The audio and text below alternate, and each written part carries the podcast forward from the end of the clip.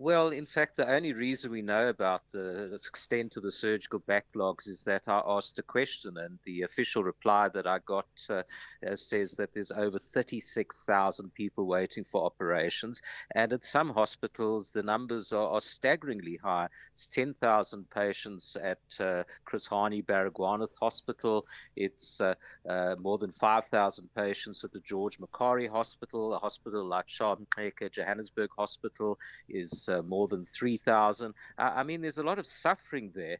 And, and uh, for hip and knee operations in particular, the figures that have been given to me show that uh, you can wait uh, as long as four to five years. So imagine that you're a patient who needs hmm. a hip operation and you go to Chris Hani Baragwanath Hospital. If they put you on the list today, you'll only have your operation in, in 2028. That's the situation. So I think it's actually a provincial crisis.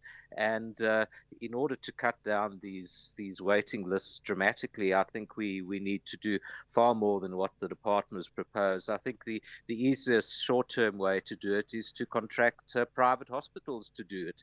Uh, that I think would help considerably. We have uh, Netcare in South Africa actually does this for uh, for the British National Health System in Britain. So if they could do it there, why can't the Gauteng Health Department pay them to do public patients here?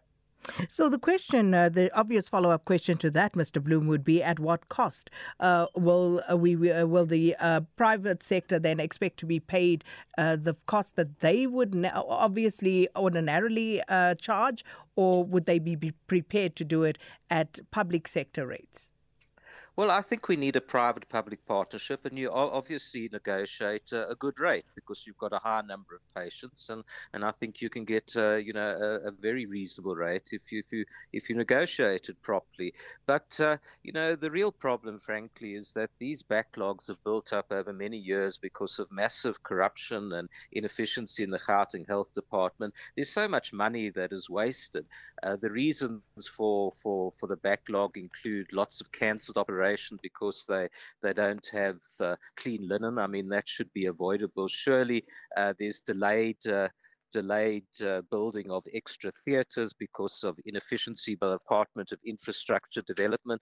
I think there's so many uh, solvable problems in that department that could release a lot of funds to to to assist uh, surgery in this province. That uh, if only the department was run efficiently and effectively, uh, then we would solve this problem. But unfortunately, there's deep-seated problems there. You know, the Tembisa Hospital alone, from the latest revelations, one billion rand land just seems to have been fruitlessly spent and gone to crooked people. Now, imagine what you could have done with one billion rand at one hospital alone. Tembisa Hospital has a waiting list of more than 1,000 patients, so surely that money could have dramatically cut down the waiting list for patients at that hospital, and I'm sure at other hospitals as well. So, COVID has been, uh, you know, partially blamed for this, as has uh, the rolling blackouts uh, imposed by Eskom. But um, I'm particularly concerned about the filling of critical posts in these hospitals, uh, Mr. Bloom. So, how much do you know about that, especially in light of the fact that we saw uh, last week doctors uh, taking to the streets, marching, saying they demand to be employed? So, what exactly is the situation there?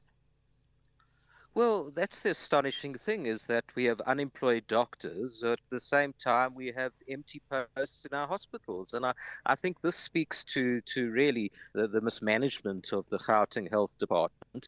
Uh, they would have the funds to, to pay for these extra posts if they didn't uh, uh, have so much inefficiency and so much corruption. So I, I really think that there needs to be a shake-up in that department. They need to get things right. They need to spend their money properly. And, and then I think think uh, the surgery waiting lists will come down. But in the short term, I think it's a provincial crisis.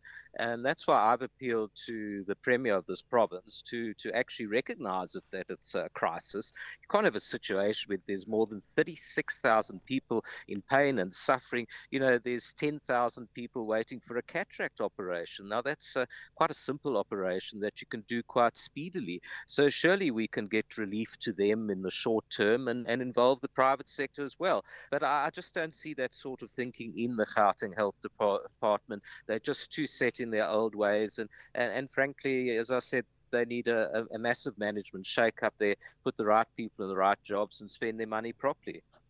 We'll leave it there for the time being. Thanks so much, uh, DA Gauteng Shadow Health MEC Jack Bloom, speaking to us there about uh, these latest revelations with regard to surgical backlogs. And of course, uh, we have uh, reached out to the uh, Gauteng Department of Health, and as soon as we do have a response and someone to speak to, we'll put them on as well.